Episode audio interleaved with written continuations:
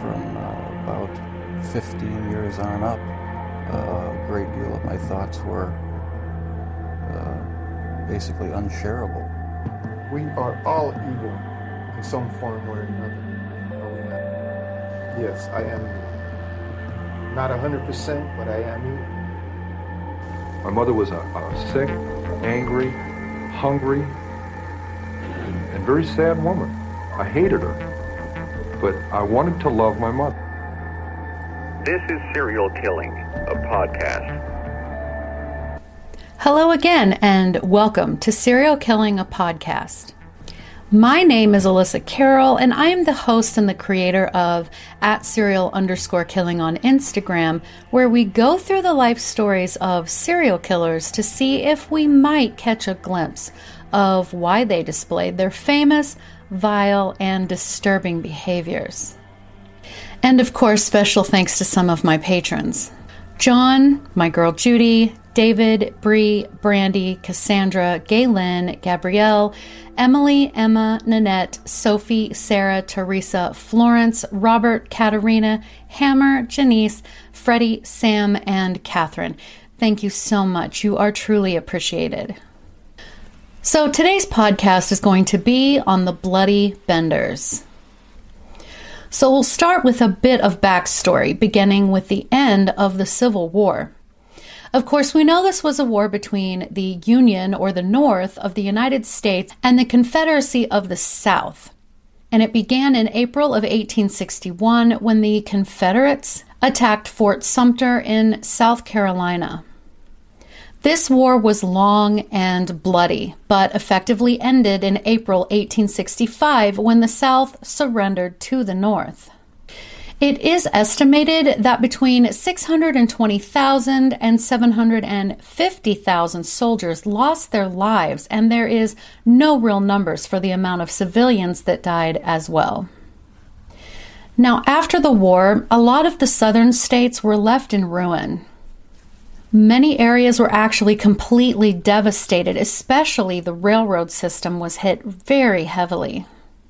But this ushered in the Reconstruction era, both for the war torn regions, but also to begin ensuring civil rights for the newly freed slaves. This era lasted from 1865 to 1877, from the assassination of President Lincoln through Andrew Johnson and then Ulysses S. Grant's presidencies. After the first year of the Civil War, the Homestead Act of 1862 was enacted. This gave any adult citizen or intended citizen who had never, quote, bore arms against the U.S. government end quote, could claim 160 acres of surveyed government land. The stipulation was that they were then required to improve the plot of land by building a dwelling and working the land for crops and overall agriculture. After five years, the person would then own the land and property free and clear, other than a small registration fee. Now, Republicans had actually added this to their platform the year before, but it did gain traction after. The idea was an ambitious one, as it was a way to try to help with poverty, but really only a few laborers and farmers could actually afford to buy the tools and materials needed to build a farm. Most of this land went to cattlemen, miners, lumbermen, and the railroads in the end, but quite a few homesteaders did actually make it. And we all know that during this time of migration west and open territories, the U.S. began forcibly removing the indigenous people from their homelands and relocating them. And our story in particular, the Osage Indians were moved from their homelands in Kansas south into Oklahoma so that the Kansas Territory would be available to be settled by European settlers.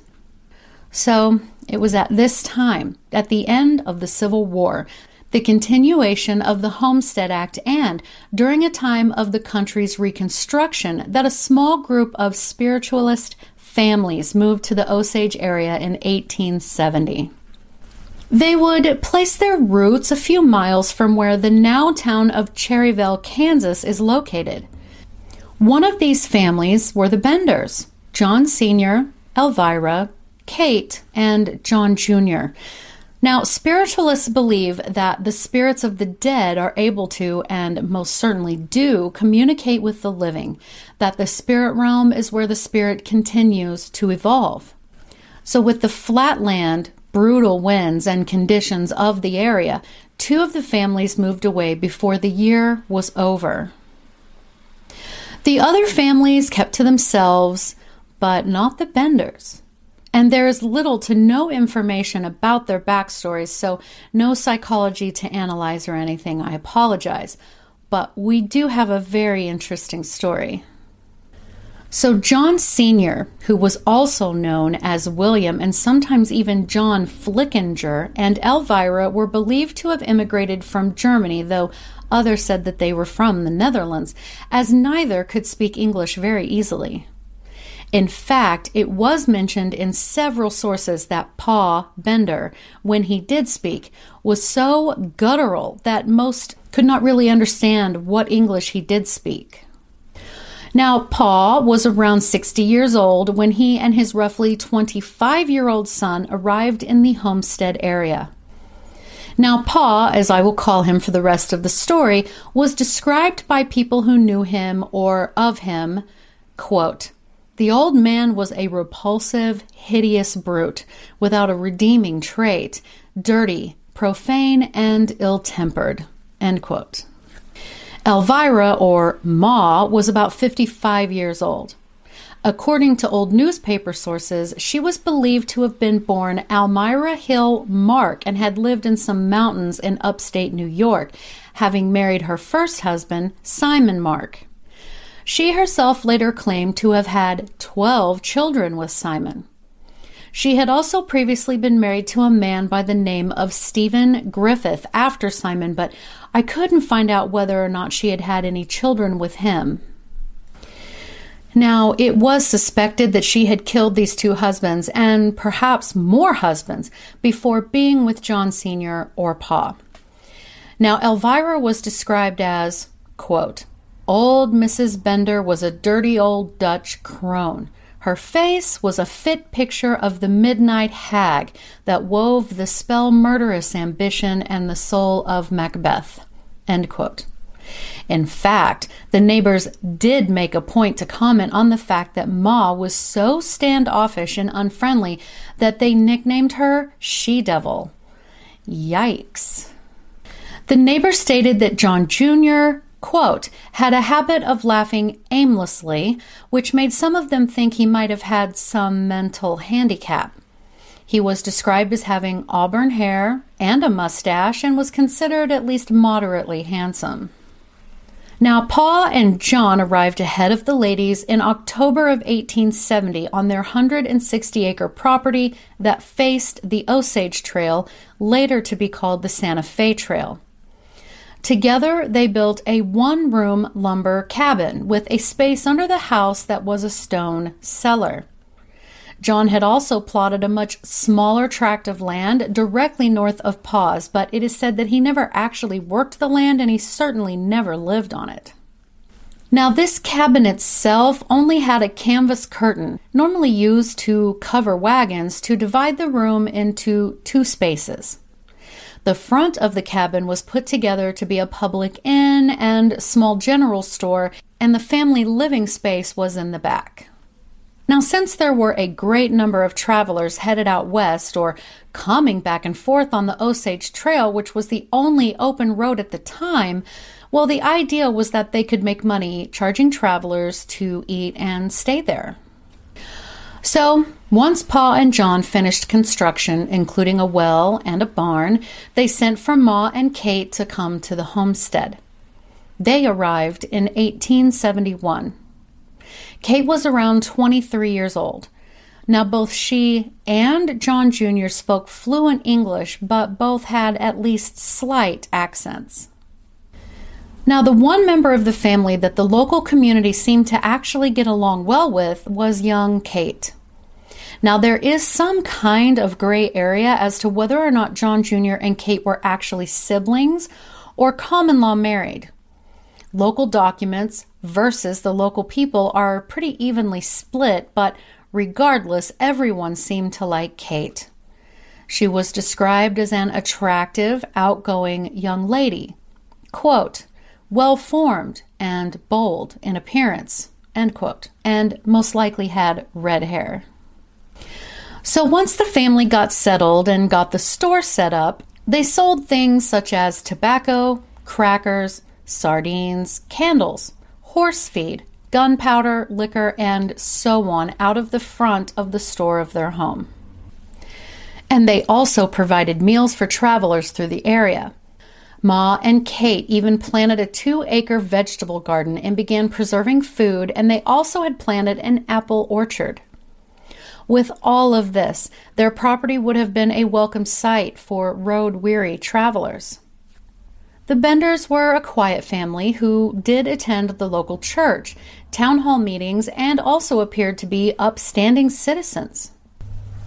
Outside of their more average life and presentation to society, Kate was the self proclaimed healer and psychic. She quickly made a name for herself, professing to be clairvoyant, meaning having the supernatural ability to perceive events in the future or beyond normal sensory contact.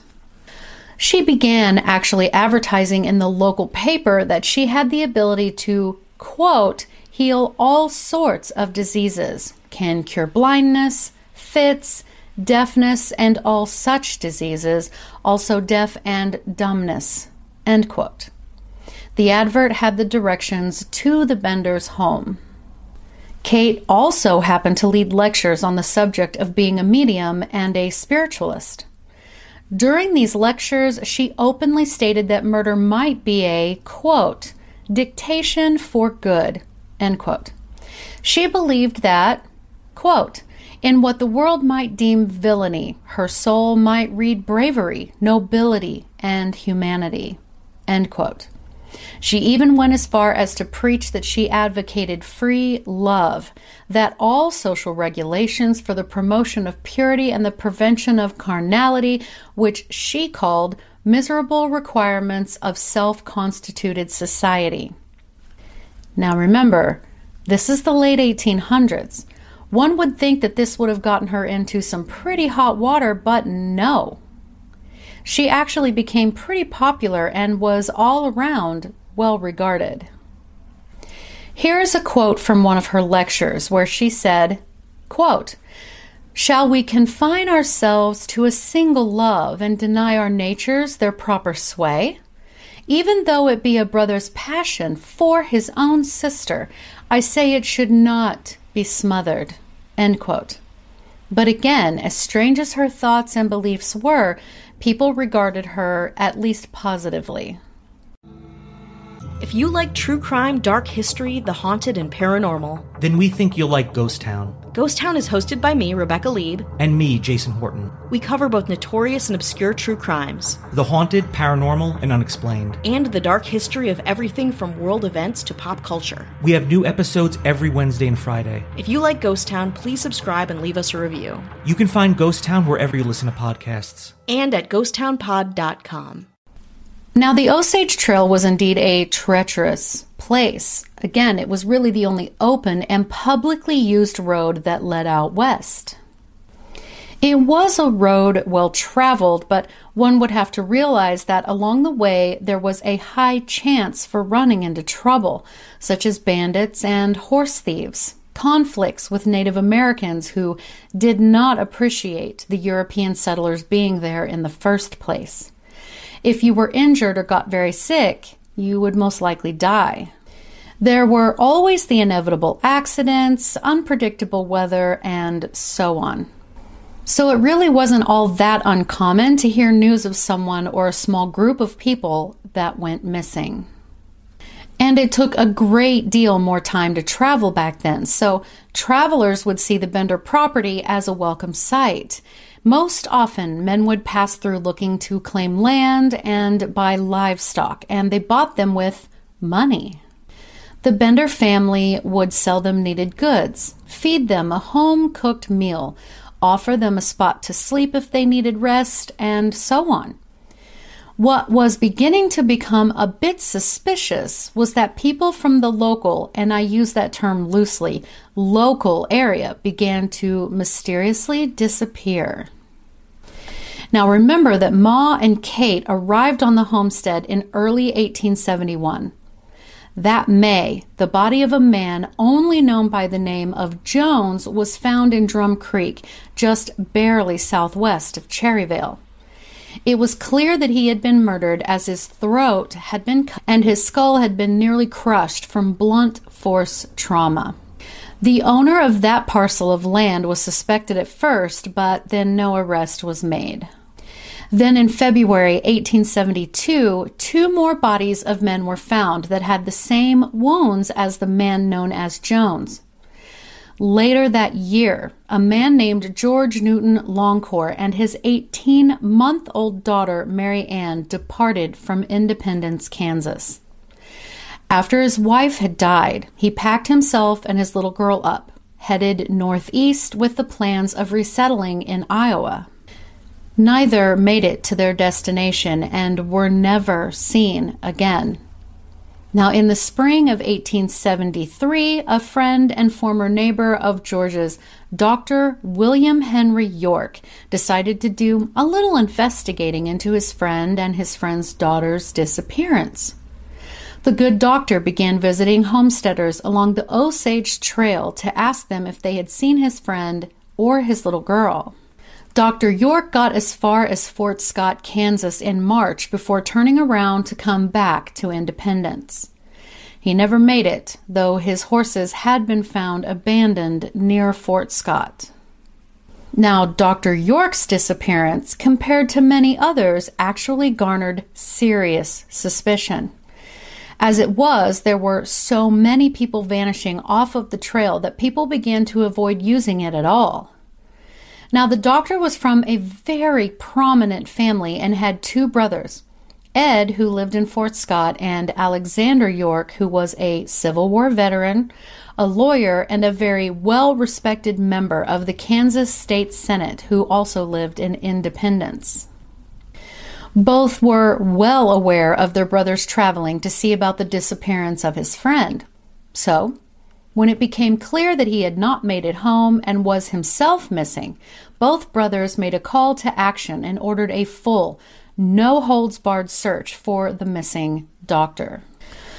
Alexander York, along with 50 other men, visited every homestead along the trail and questioned every single traveler they happened upon. In late March, Alexander arrived on the Bender's property, known as the Bender's Inn. He introduced himself to the family, stating the purpose of his visit was to inquire about his brother, Dr. York, and if they had seen him. The Benders said that, yes, they had actually seen him and that he had stayed with them, but had left in good health with no issues. They offered that, perhaps, he had crossed paths with some angry Native Americans. Alexander agreed that that was plausible and accepted their offer to stay for dinner. He left with no incident. Now, during all of this, as others who lived in the general area of southeast Kansas were going missing, it was said that a vigilante group tried, with really no success, to hold various people accountable, even going as far as to arrest people, but then having to release the men once it could be proven that they were innocent. So there was already some commotion in the area. In April, word got back to Alexander York that a woman had run screaming from the Bender's Inn, fleeing for her life as Elvira had allegedly threatened her with a knife. He gathered some of his men and they armed themselves to visit the Bender homestead again. When they arrived, Alexander questioned them again. Kate and John Jr. both feigned ignorance, and Elvira acted as though she did not understand a word he was saying, that he was speaking English, though she did understand it pretty decently, actually. Because finally, after Alexander really began to press the issue, Elvira flew into a rage, exclaiming that the woman who had fled their property had been a witch who had cursed her coffee. She then ordered him and his men to get off her property. But this show of temper was all too revealing to Alexander. But Kate interceded and stated that if the men would come back after some time, she would use her psychic abilities to search for Dr. York and show the men his grave. Though Alexander was convinced of their guilt, he agreed to take his men and leave and return before long. So, around this exact same time, the neighboring communities also began suspecting that the disappearances were the result of someone in the Osage area. So, they held a public town hall meeting in the Harmony Grove schoolhouse where everyone agreed to get search warrants for every single property between Hill Creek and Drum Creek, which did include the Bender homestead. In attendance of this meeting, why, Alexander York, and Pa Bender and John Jr. Bender. And so the crowd dispersed with a plan. As the next few days passed, a local named Billy Tole happened to be moving some cattle past the Benders' homestead. He thought that the home or the inn looked abandoned. Upon closer inspection, he also noticed that the homestead's cattle were dangerously low on water and had no feed. It seemed as though it had been abandoned. Billy went to the township trustee and reported his findings, but the weather had been pretty bad and continued to be so for a few days, so no one made it over to the property to properly investigate it until the weather had calmed down.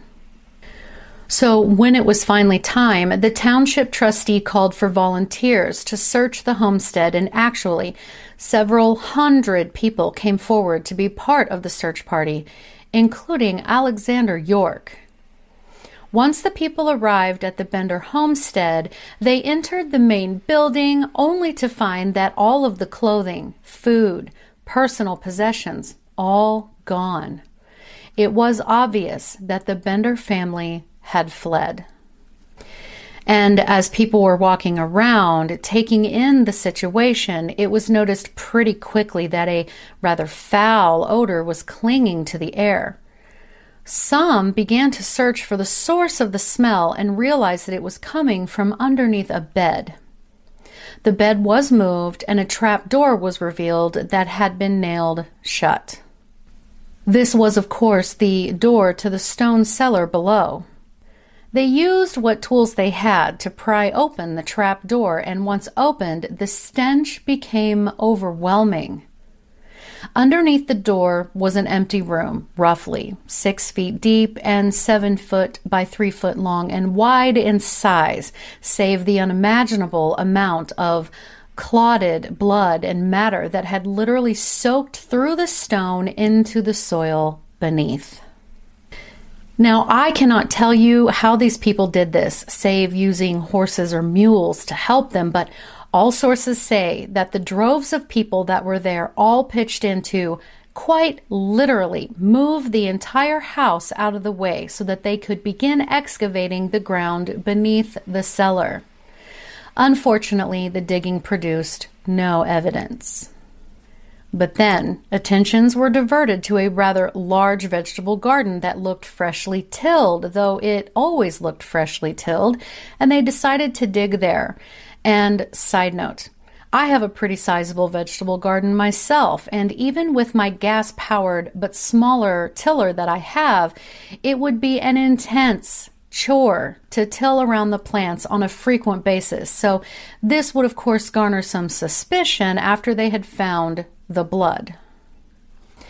So the digging went on into the night, and then finally, some volunteers stumbled onto the body of Dr. York. His wounds matched those of the three men from before. Blunt force trauma to the head was very obvious. Needless to say, it didn't take long for them to find more remains with identical injuries. And while sources differ slightly, the consensus is that somewhere around 12 people's remains had been found on the property, including some that had been buried in the apple orchard and even one left in the well. The number of victims is thought to be around 21 total. A Kansas newspaper reported that the crowd of people and volunteers were so upset at what they found that a man named Brockman, who had been a friend of the Benders and was part of their crowd, was grabbed and hung from a beam in the building until he was unconscious. Then, when he came to, suffered it all over again then a third time before being released, where it was said he staggered like a drunk man home. So, searching inside of the home, they found a Roman Catholic prayer book. There were notes written in German inside it, translated as saying, quote, Joanna Bender, born July 30th, 1848. John Gebhardt came to America on July 1st, 18, and then the year was not legible. Big Slaughter Day, January 8th. And finally, Hell departed. End quote. We still don't know if those were the names of perhaps Elvira or John Jr. or what it all meant, so interpret that as you will. Also found on the property were three hammers a shoe hammer, a claw hammer, and a sledgehammer that matched perfectly the damage on the skulls. Consequently, these hammers were given to the Bender Museum in 1967 by the son of the township trustee who had headed the search of the homestead originally. They are now displayed at the Cherryvale Museum, where they are in a display case mounted on the wall. There was also a knife with dried blood spatter on it found. It was later donated to the Kansas Museum of History, but it is currently not on display. There is also a historical marker along the highway near Cherryvale. Nonetheless, word of the murder spread like wildfire and people began to travel to the site. When it was all said and done, more than 3,000 people had come to the homestead in hopes of experiencing the gruesome sight. They came from as far as New York City and Chicago. As curious people came to see the land, they took with them souvenirs, including bits and pieces of the home, including bricks, until the cabin was literally destroyed, and this included stones from the cellar and even the well. Alexander York advertised a $1,000 reward, which would be over $22,000 today, for the location and arrest of the Bender family. Very soon after, the then Kansas governor offered an additional $2,000 or over $43,000 in today's money for the arrest of all four of them. The Chicago Tribune reported, quote, Altogether, the murders are without parallel, end quote. And the Minneapolis Star Tribune printed that over 3,000 people had come to see and more trains arriving a book published in Philadelphia soon after the murders titled, quote, The Five Fiends or the Bender Hotel Horror in Kansas, end quote, said, quote, Large numbers of people arrived up on the scene who had heard of the diabolical acts of bloody murder and rapacious robbery. Hardened men were moved to tears. End quote. It was believed that their method of murdering was that when someone would be a guest in their inn, they would give them the seat of honor at the table with their back nearly against the canvas partition. Just behind them would be the trap door on the other side of the fabric. Kate would then distract the guest while one of the men would appear from behind the curtain and strike the person on the right side of their head with one of the hammers. The throat injury would be inflicted by one of the women to make sure that they would not survive, and then their body would be dropped through the trapdoor into the cellar to later be robbed of any money or valuables and the remains buried outside. It isn't thought that they made any huge amount of money off of this, and it is believed that they just killed for the thrill of it. And after the remains had been discovered, others came forward stating that they had escaped with their lives from the Benders and told everyone of how they had nearly been attacked, which further backed up the theory of how they took their victims. And More than a dozen bullet holes were seen in the roof and side walls of the cabin, which led officials to believe some victims had tried to protect themselves. Now, people had actually found wagon tracks, and detectives followed those tracks and eventually discovered their wagon abandoned with the horses still strapped to it and nearly starving, about 12 miles north of the homestead in the town of Thayer. An investigation there discovered that the family had purchased tickets for a train headed to Humboldt, Kansas, not too far north of Thayer. But at the halfway point in Chanute, Kansas, it was stated that John Jr. and Kate exited the train and caught another train south to near Denison, Texas, which is just north of Dallas. From there, it was verified they traveled to an outlaw colony located in the area of the border of New Mexico and Texas, and no one dared go there to look for them because the people that went snooping around in that area were rarely ever seen again. It was reported that John Jr. had died from what they termed apoplexy back then. The term really isn't used much today, but it refers to bleeding within internal organs and the accompanying symptoms. So, in other words, he most likely had a stroke and died. It is believed Elvira and John Sr. stayed on the train and continued north to Kansas City, where they purchased tickets to continue on to St. Louis, Missouri. Now, there have been stories told about how vigilantes had caught up to the four, shot, and killed all of them, save Kate, whom they burned alive. Still others say that the Benders had been caught and lynched before throwing their bodies into a river. And still more stories state that the Benders had died during a gunfight and their bodies had been buried somewhere out in the prairie, but the reward money was never collected. The search for Ma and Pa, John Jr. and Kate, continued for another 50 years. Sometimes two women with any discernible age difference would be stopped and accused of being Elvira and Kate, much to the women's horror. Still, other reports came to be that John Sr. had committed suicide in Lake Michigan or arrested in Montana for murdering someone in Idaho, where they had suffered a similar head injury to the Bender's victims. In all, they took one life in May of 1871, two in February 1872, then 10 over the month of December in 1872, and the remaining before May 1873. The victims who had no one to claim their remains were reburied at the base of a very small hill about one mile southeast of the old apple orchard, and these mounds are called, quote, the Bender's Mounds. They can be seen from the road. Since I live within an afternoon drive from this place, I plan on going and showing you guys as soon as I have time to get over there. The tale of this family, if indeed they were even related to each other at all, reached as far as Laura Ingalls Wilder, who actually claimed her pa had joined a vigilante hunt and that he had told her the family would never be found, as she wrote in her autobiography, Pioneer Girl.